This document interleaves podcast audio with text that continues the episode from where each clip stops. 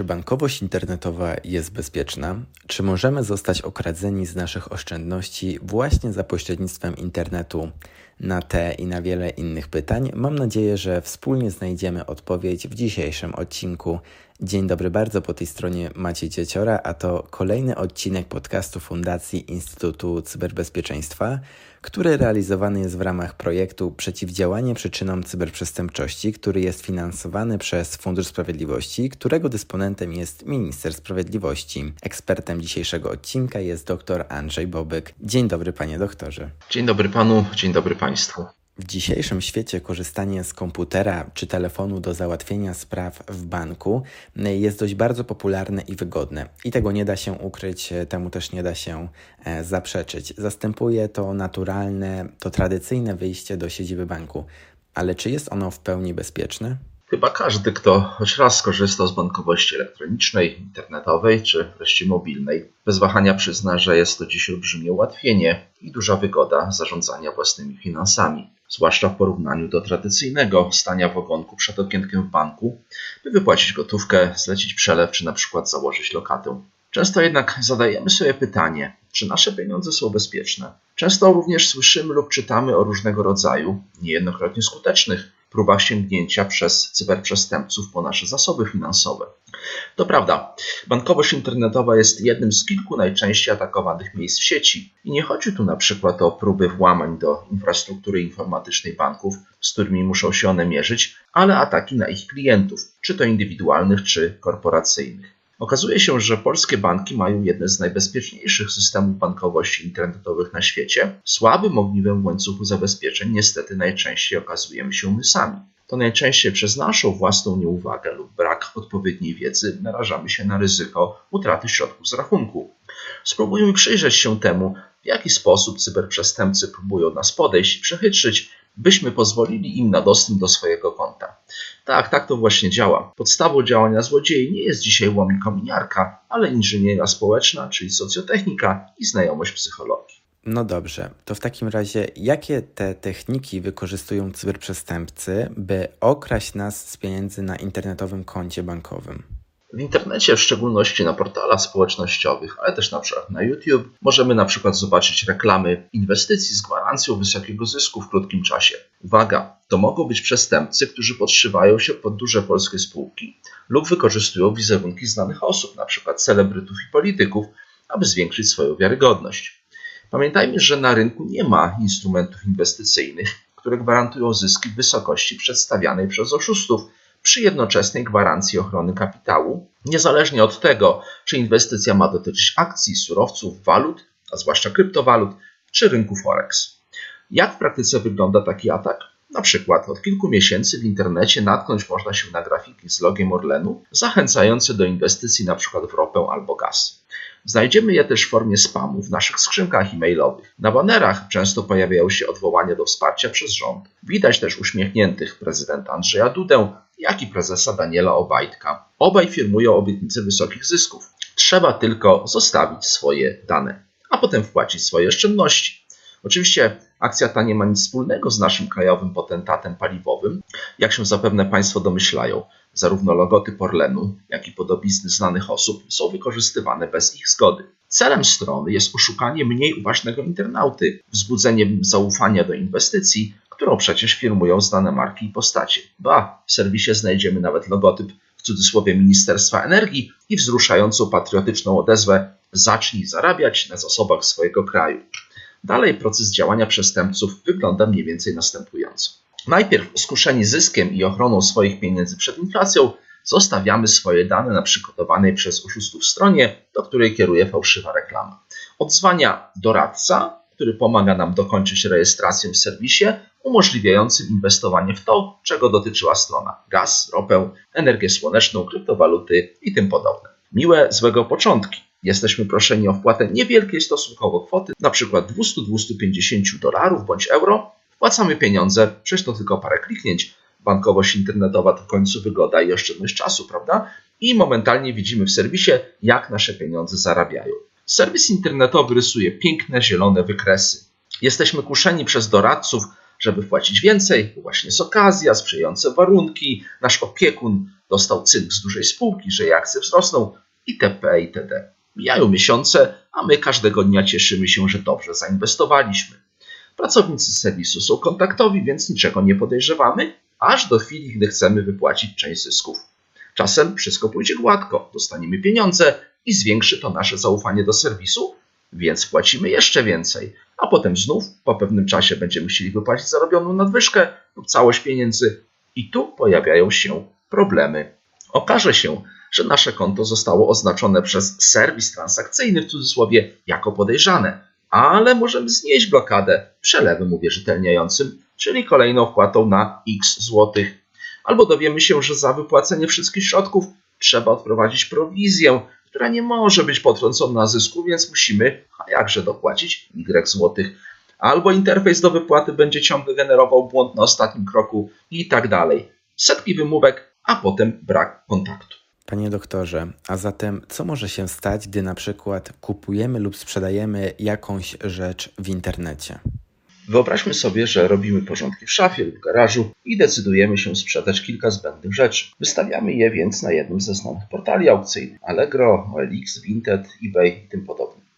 Prawie natychmiast pojawia się ktoś zainteresowany zakupem i w dodatku bardzo zależy mu na czasie. Otrzymujemy od kupującego e-mail, SMS lub wiadomość w komunikatorze społecznościowym, np. WhatsAppie, nakłaniającą do kliknięcia w link, żeby np. otrzymać pieniądze za kupiony przedmiot albo potwierdzić jego wysyłkę.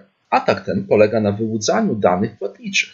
Po kliknięciu w link ofierze prezentowana jest fałszywa strona banku lub sugerująca przyjmowanie płatności przed tzw. Tak bramkę płatności.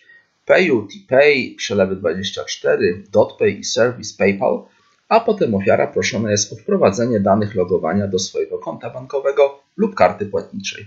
Oszuści wyłudzają przy tym nie tylko login i hasło czy numer karty, ale też takie wrażliwe dane jak PESEL, nazwisko panieńskie matki, numer dowodu, adres, telefon, czy wreszcie trzycyfrowy kod autoryzacyjny CVV, CVC karty. Wszystko po to, by ściągnąć pieniądze z naszego konta lub rachunku karty, użyć je do płatności w internecie, wreszcie zaciągnąć kredyty w sporej kwocie, wcześniej zmieniając z banku nasz numer telefonu do autoryzacji transakcji na swój, podobnie zresztą jak adres e-mail.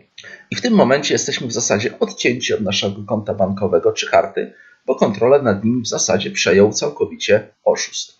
Jak wygląda typowy scenariusz takiego ataku?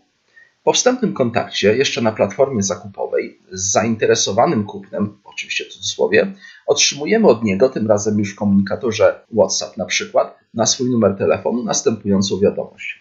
Zapłacę przez usługę płatności OLX, zamówienie zostało złożone, musisz to potwierdzić i odebrać pieniądze, na Twój numer telefonu zostanie wysłana oficjalna wiadomość w formie SMS-a z OLX. Aby otrzymać środki, musisz postępować zgodnie z instrukcjami wiadomości SMS. Po otrzymaniu płatności oczekuj telefonu firmy kurierskiej. Potem faktycznie przychodzi SMS od nadawcy, który wyświetla się jako olx.pl z adresem strony, która już czeka, żeby wpisać na nią odpowiednie dane. Oczywiście fałszywej strony. Może to też być podrobiona strona firmy kurierskiej. Najczęściej oszuści wybierają InPost. Cóż, popularność paczkomatów w Polsce jest olbrzymia i wciąż ich przybywa, ale trafione zostają też Poczta Polska, DHL, DPD czy UPS. Wiadomość jest mniej więcej takiej treści. Już poszło, czekam na potwierdzenie. Trzeba przejść na stronę zamówienia, wybrać swój bank i odebrać opłatę. Po potwierdzeniu opłaty kurier zadzwoni. A dalej mamy link do strony, której trzeba się wyspowiadać ze swoich danych wrażliwych. Klikamy w ów link, a tam, zaraz, zaraz, od kiedy InPost ma domenę z końcówką .me? Mniej zorientowani mogą w zasadzie zacząć żegnać się w tym momencie ze swoimi pieniędzmi na koncie i powoli rozglądać się za dodatkową pracą, by spłacić zaciągnięte przez przestępców na ich rachunek kredyty i pożyczki.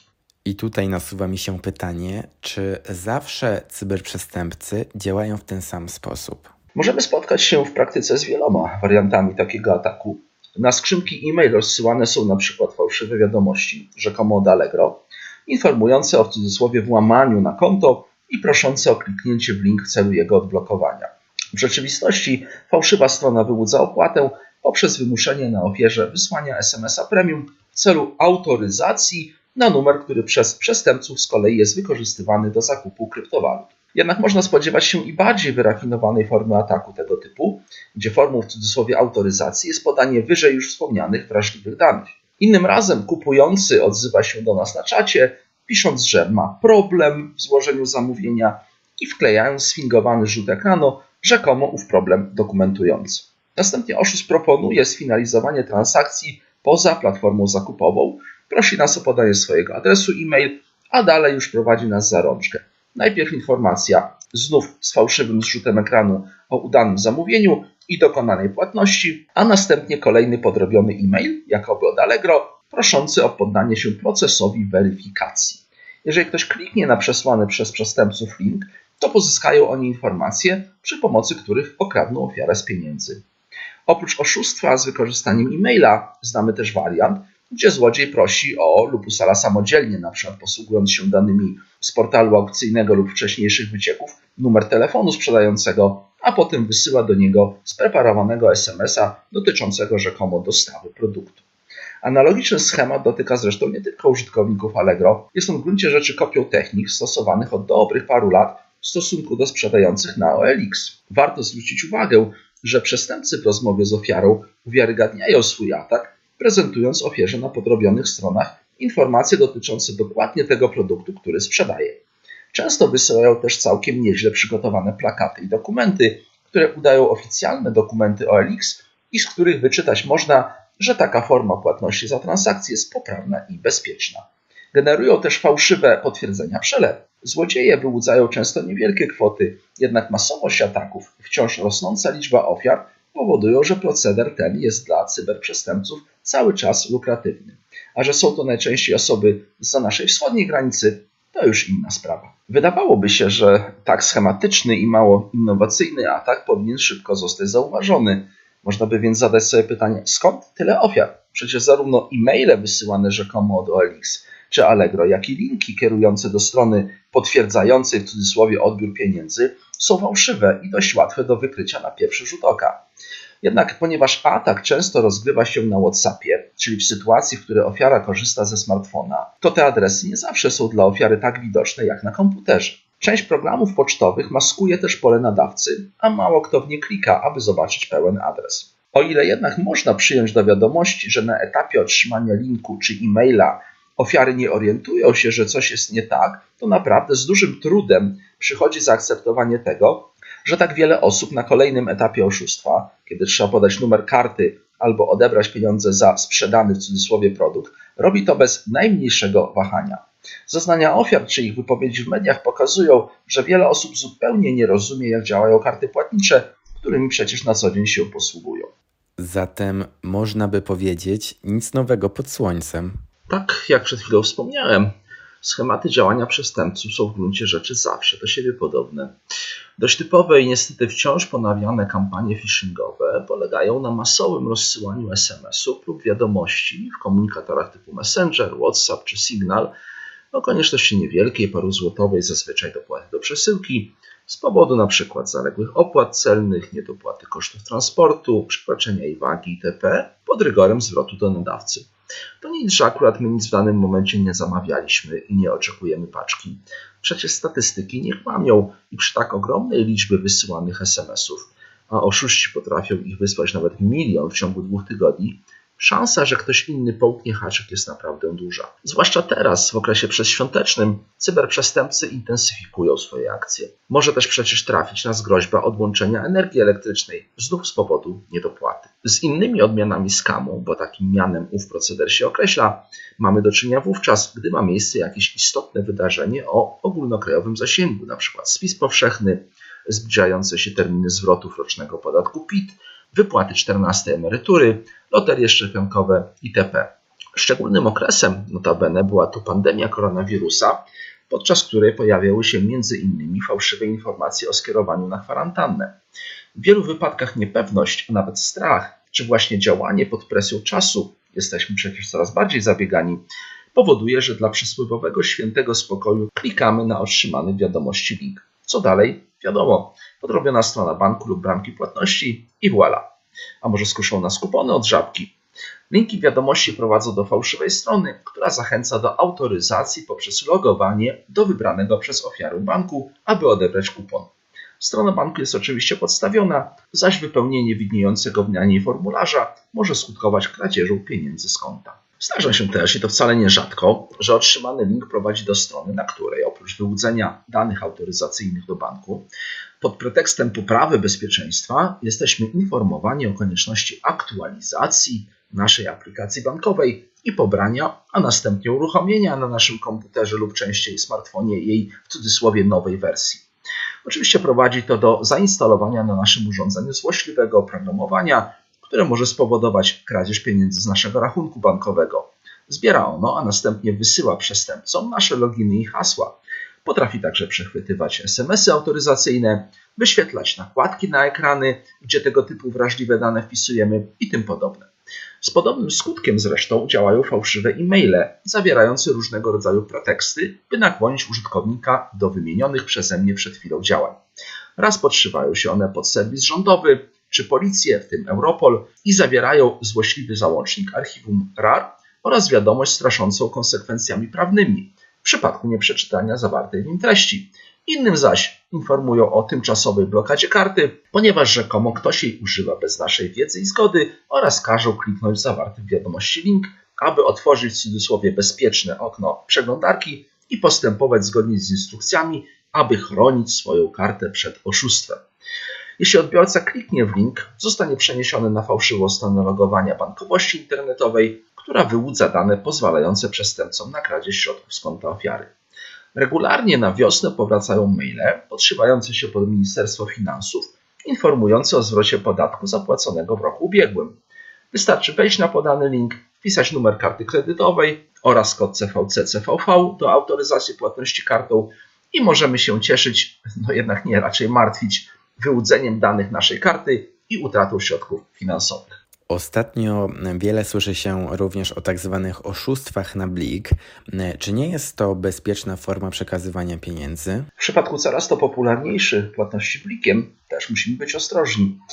E, innym bowiem spotykanym ostatnio wariantem ataku jest kampania SMS-owa, w której oszuści informują, że ktoś wysłał nam przelew blikiem na telefon, najczęściej kilkaset złotych, i że należy skorzystać z podanego linku do odbioru środków. Po kliknięciu na link ofiara widzi fałszywą bramkę płatności. Kiedy wybierze swój bank, zostanie poproszona o kilka informacji, m.in. PESEL, kod PIN do aplikacji mobilnej, które umożliwią przestępcom podpięcie się pod jej rachunek i wyczyszczenie go z pieniędzy. Co ciekawsze, operator Blika i banki faktycznie wysyłają podobne SMS-y, jeżeli ktoś komuś zrobił przelew Blik na numer telefonu, ale wyglądają one inaczej, tak jak i cała procedura odbioru. Można się też spotkać z sytuacją, w której przestępcy przejmą konto naszego znajomego lub bliskiego na portalu społecznościowym. Jak to robią?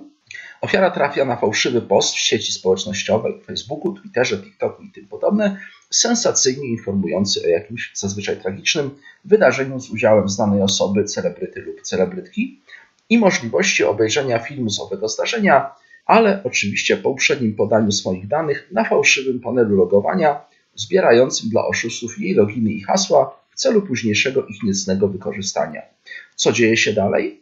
Włamywacz kontaktuje się z nami, podszywając się pod członka rodziny lub znajomego, prosi o pilną pożyczkę, obiecując jej zwrot za kilka dni. Zazwyczaj na niewielką kwotę, pod różnymi pretekstami, zgubienie lub kradzież portfela, chwilowa blokada konta lub brak środków na nim, awaria samochodu i brak pieniędzy na jego naprawę lub na bilet na powrót do domu itd. Aby zrealizować swój cel, namawia do wygenerowania kodu płatności plik telefonem, a następnie przesłania go w cudzysłowie znajomemu. Niestety, w przeciwieństwie do płatności przelewem, transakcji dokonanych za pomocą tego kodu nie można już cofnąć, gdyż przestępca od razu wpisuje podany kod plik w bankomacie i wypłaca z niego pieniądze. Co prawda, właściciel konta musi potwierdzić transakcję, ale robi to wierząc, że pomaga swojemu znajomemu, który znalazł się w potrzebie, ponieważ oszust korzysta z tożsamości bliskiej osoby, nieświadoma ofiara nie widzi konieczności dodatkowej weryfikacji. Zdarza się też, że to w cudzysłowie firma energetyczna lub kurierska, pod którą oczywiście podszywa się złodziej, albo właśnie kupujący, też w cudzysłowie na portalu aukcyjnym, przesyła nam SMS-a lub inną formę prywatnej wiadomości z prośbą o uregulowanie właśnie blikiem zaległej płatności czy odbioru zapłaty za towar. Wystarczy wejść podany link lub zainstalować w telefonie aplikację Blik. Zdarza się też, że odbieramy telefon od pracownika banku, który informuje nas na przykład o konieczności zweryfikowania danych do logowania lub podanie kodu BLIK w celu sprawdzenia ostatniej transakcji lub wypłaty. Oczywiście pracownik banku jest fałszywy, a wszystko są to próby oszustwa i efekt będzie ten sam, co powyżej utrata środków na koncie. Panie doktorze, zatem co radziłby Pan naszym słuchaczom, jak powinni postępować, by ich środki finansowe były bezpieczne? Po pierwsze i przede wszystkim nie bądźmy łatwowierni, a nawet powiem brutalnie naiwni. Nie działajmy pod presją czasu czy emocji. Najpierw pomyślmy i sprawdźmy dwa razy, a potem klikajmy. Nie wierzmy, że jesteśmy w czepku urodzeni, że to właśnie nas fortuna wybrała do niepowtarzalnej okazji zyskownej inwestycji, albo że mamy szansę wcielić się w Sherlocka Holmesa i dostać medal za pomoc w złapaniu przestępców. Niestety, jak wciąż pokazuje życie, zazwyczaj bywa dokładnie odwrotnie. Nie podawajmy więc danych logowania do bankowości elektronicznej przez e-mail, telefon, a w zasadzie nigdzie poza stroną banku. Co ciekawsze, niektóre z banków czy firm pożyczkowych w celu weryfikacji historii na rachunku bankowym mogą poprosić o podanie danych logowania do naszego banku w swoim systemie. W podaniu tych danych automat loguje się w naszym banku i ściąga historię transakcji na koncie.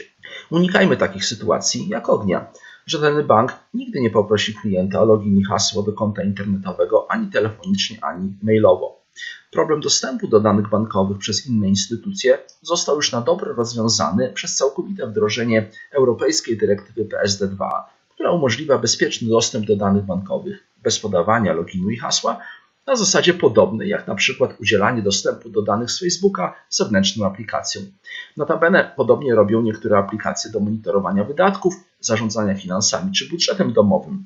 Jeżeli z nich korzystamy, wybierzmy opcję ręcznego wpisywania transakcji. Uważajmy na nietypowe próby kontaktu z policji, prokuratury czy banku. Nie wykonujmy podejrzanych poleceń, a w szczególności nie instalujmy oprogramowania z niezaufanych źródeł. SMS-y, wiadomości e-mail lub telefony w takich sprawach należy traktować jako próbę wyłudzenia poufnych informacji. Nie odpowiadajmy na nie, przekazując swoje poufne dane. Należy bezzwłocznie skontaktować się ze swoim bankiem i poinformować o zdarzeniu. Najlepiej korzystając z innego telefonu lub upewniając się wcześniej, że faktycznie rozmowa z oszustem została zakończona. Uważajmy na fałszywe maile i załączniki. E, trzeba pamiętać, że bank nigdy nie przesyła mailem linków kierujących do systemu transakcyjnego, czy zawierających załączniki z oprogramowaniem. Uważajmy na fałszywe maile, SMS lub wiadomości w komunikatorach. Nie klikajmy w linki do banków znalezione za pomocą wyszukiwarki lub na profilach mediów społecznościowych. Złośliwe oprogramowanie najczęściej trafia na nasze komputery czy smartfony właśnie poprzez te kanały komunikacyjne. Jeśli jakaś wiadomość budzi nasz niepokój, nie otwierajmy jej, a zwłaszcza nie klikajmy w żadne linki załączniki w niej przesłane to właśnie w nich zwykle ukrywa się złośliwe oprogramowanie, bądź prowadzą one do fałszywych stron wyłudzających dane. Co zrobić, jeśli dostaniemy podejrzany komunikat?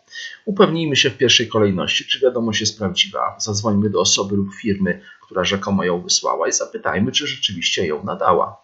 Jeśli nasze podejrzenia się potwierdzą, aby uchronić innych przed zagrożeniem, powinniśmy zgłosić podejrzaną treść do banku, w którym mamy rachunek oraz do CERT Polska poprzez formularz na stronie incydent.cert.pl lub wysyłając SMS-em na numer telefonu 799 448 084, a w szczególnych wypadkach także na policję. Do logowania się na konto bankowe zawsze używajmy adresu strony podanego przez bank i weryfikujmy, czy został on wpisany do okna przeglądarki bez błędów. Jeśli go zapomnimy, nie powinniśmy korzystać, jak przed chwilą zaznaczyłem, z wyszukiwarek internetowych czy serwisów społecznościowych typu Facebook. Przestępcy bowiem umieszczają w nich fałszywe reklamy, odpowiednio wysoko je pozycjonując, zaś kliknięcie w link prowadzi do podrobionej strony logowania. Najlepiej więc, jeśli dostaniemy się do niej bezpośrednio ze strony głównej naszego banku.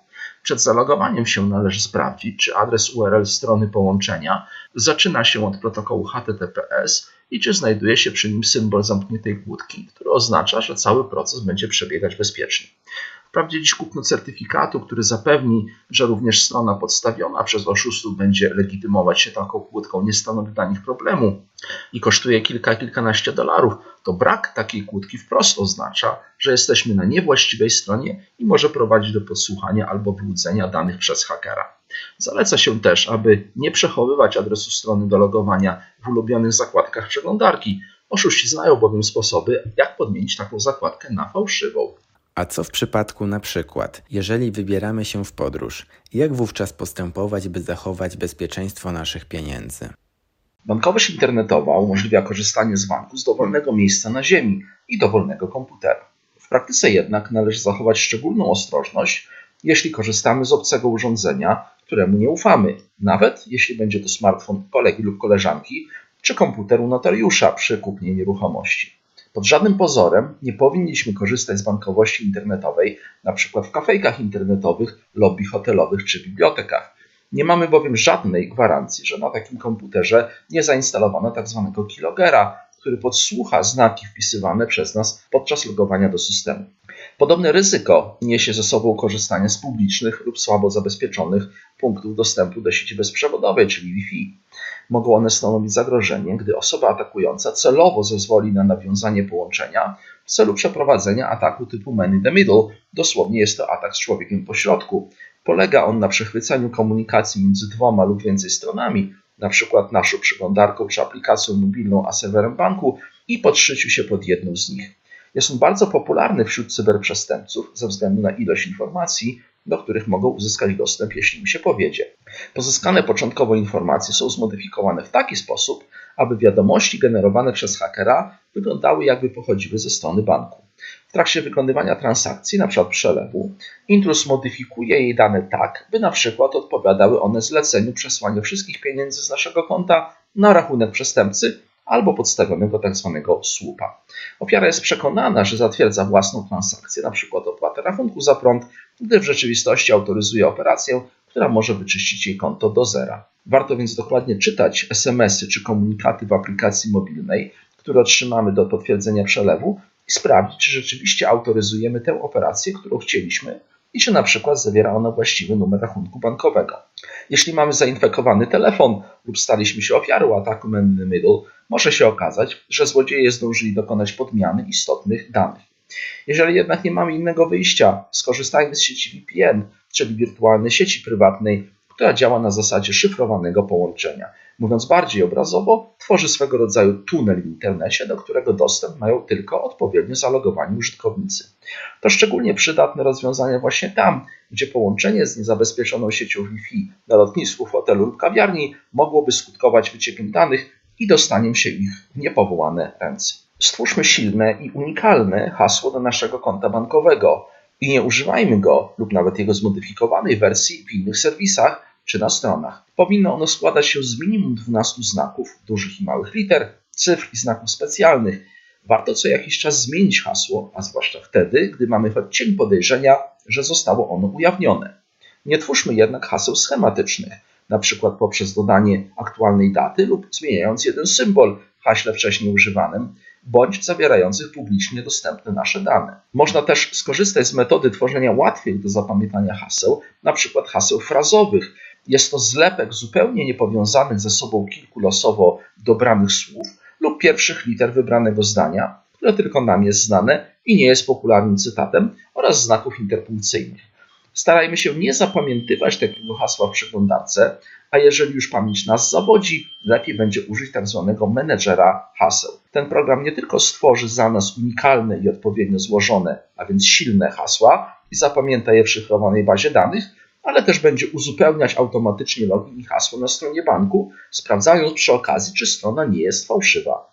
Naszym zadaniem będzie zapamiętanie tylko jednego hasła do menedżera, który resztę roboty w zakresie bezpieczeństwa haseł zrobi za nas. Ponadto unikniemy bardzo groźnej praktyki zapisywania haseł na kartce. Jeśli to możliwe, używajmy zalecanego przez nasz bank uwierzytelniania dwuskładnikowego. Dzięki niemu każde nowe logowanie na nowym komputerze lub przeglądarce będziemy musieli potwierdzić za pomocą kodu, na przykład wysłanego poprzez SMS lub wygenerowanego przez mobilną aplikację bankową, co stanowi dodatkową warstwę zabezpieczenia naszego konta. Haker przecież nie ma do naszego smartfona dostępu. Zwróćmy jednak uwagę na to, że autoryzacja przez SMS nie jest tak bezpieczna jak druga wyżej wymieniona opcja. Znane są ataki polegające na duplikacji karty SIM i przejęciu numeru telefonu ofiary lub złośliwe aplikacje przejmujące wiadomości SMS i wysyłające je przestępcom. Ponadto zazwyczaj w aplikacji banku przy autoryzacji znajdziemy więcej informacji niż w krótkiej wiadomości SMS z kodem, przykład pełny numer konta. Dane prezentowane są w czytelniejszy sposób, co pozwoli nam wychwycić ewentualne nieścisłości. Na nic jednak najlepsze zabezpieczenie, a skoro bezrefleksyjnie klikamy potwierdzam, czy przepisujemy kod z SMS-a, nie czytając nawet jego treści. Na to liczą cyberprzestępcy próbujący dostać się do cudzych pieniędzy. Nawet gdy sprawa jest wyjątkowo pilna, poświęćmy kilka sekund i sprawdźmy rodzaj transakcji, jej kwotę i dane odbiorcy. Czy zgadza się numer konta? Aktualizujmy regularnie oprogramowanie, nie tylko systemowe i sprzętowe, ale także przeglądarkę oraz aplikacje, zwłaszcza bankowe, z których korzystamy. Aktualizacje nie tylko niwelują problemy z bezpieczeństwem, mają za zadanie również naprawiać błędy oprogramowania, dodawać lub ulepszać funkcje, a także umożliwiać kompatybilność z innymi programami lub urządzeniami. Pamiętajmy też o pobieraniu oprogramowania tylko ze sprawdzonych i zaufanych źródeł. Wirusy i inne złośliwe oprogramowanie mogą trafić na nasz komputer czy smartfon również podczas pobierania różnego rodzaju aplikacji i programów z nieoficjalnych repozytoriów oprogramowania czy hakerskich stron.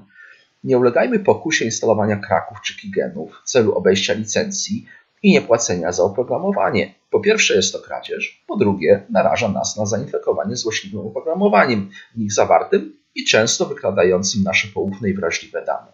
Powinniśmy także zainstalować na naszym systemie, nie tylko na komputerze stacjonarnym czy laptopie, ale także na smartfonie czy tablecie, program antywirusowy z włączoną ochroną online i opcją regularnego skanowania plików i programów oraz aktualizowania tzw. Tak bazy sygnatur złośliwych programów. W takim razie, czy poza stosowaniem już przez Pana wymienionych zasad możemy jeszcze coś zrobić?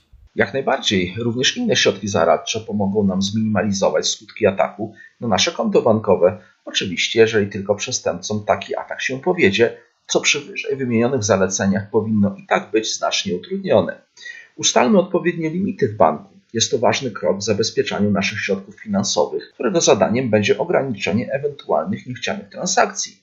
W bankach możemy zazwyczaj niezależnie ustalić zarówno limity dotyczące karty i płatności kartą, jak i limity dotyczące bankowości internetowej czy aplikacji mobilnej. Warto też skorzystać z opcji jednorazowego czy dziennego ich podwyższenia, np. w przypadku niespodziewanego większego zakupu czy innego wydatku. Przemyślenie i ustalenie odpowiednich limitów zabezpieczy nas przed wyprowadzeniem całości pieniędzy przez przestępcę, który mimo wszystko uzyska dostęp do naszego rachunku.